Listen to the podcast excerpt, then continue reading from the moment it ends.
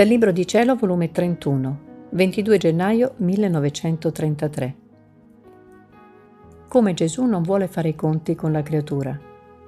Il giardiniere celeste. La volontà umana a campo di Gesù. Dote e corredo che Dio dà alla creatura. Stavo pensando al voler divino e mille pensieri si affollavano nella mia mente e dicevo tra me, ma perché Gesù ama tanto di volere la mia volontà? Se ama di darmi la sua, io vado in guadagno.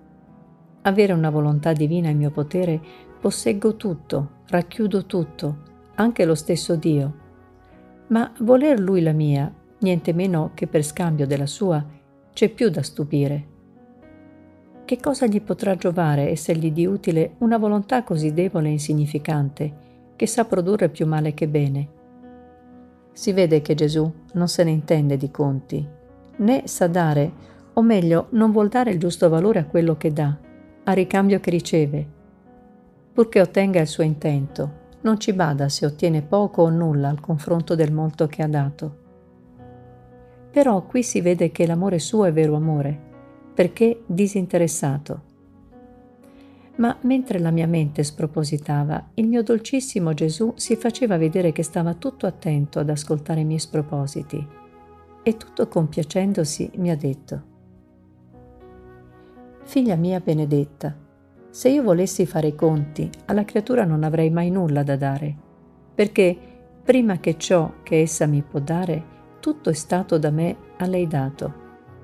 Quindi, dandomi, non mi dà altro che il mio, e perciò il mio amore mi fa mettere sempre da parte i conti.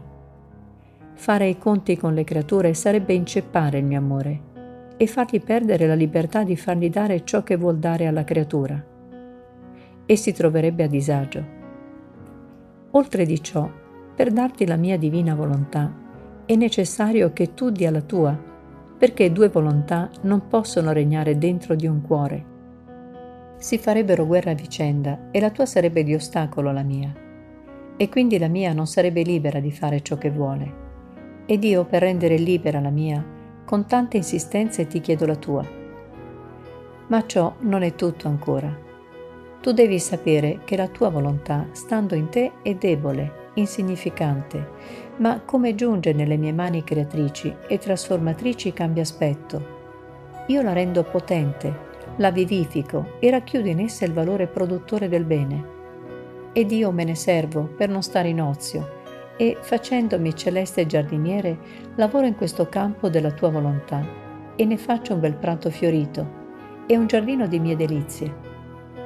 Sicché ciò che nelle tue mani è insignificante e forse anche dannoso, nelle mie cambia natura e mi serve per divertirmi e tenere un po' di terra a mia disposizione per formare le più belle fioriture. E poi, per poter dare, io voglio il piccolo, l'insignificante, anche come pretesto per poter dare il grande e così dire mi ha dato e ho dato. È vero che mi ha dato il piccolo, ma quello teneva. E spogliandosi anche del piccolo, per me è il dono più grande.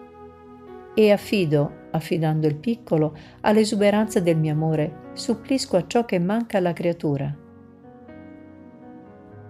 Dopo di ciò, continuavo a pensare alla divina volontà e mentre cercavo di seguire i suoi atti, il mio amato Gesù mi ha detto,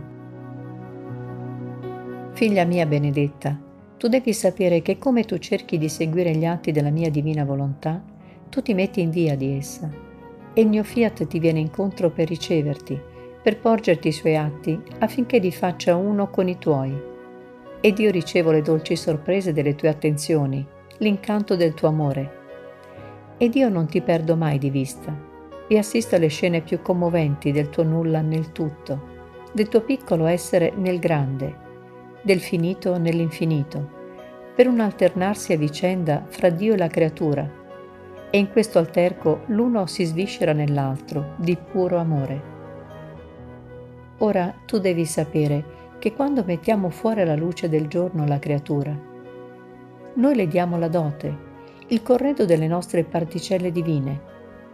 La dote è nostra volontà, né mettemmo un limite, anzi le demmo la libertà di aumentare la sua dote. Ora gli atti che fai nella nostra volontà sono nuove proprietà che acquisti, oltre a quelle che ti ha dato il tuo Creatore.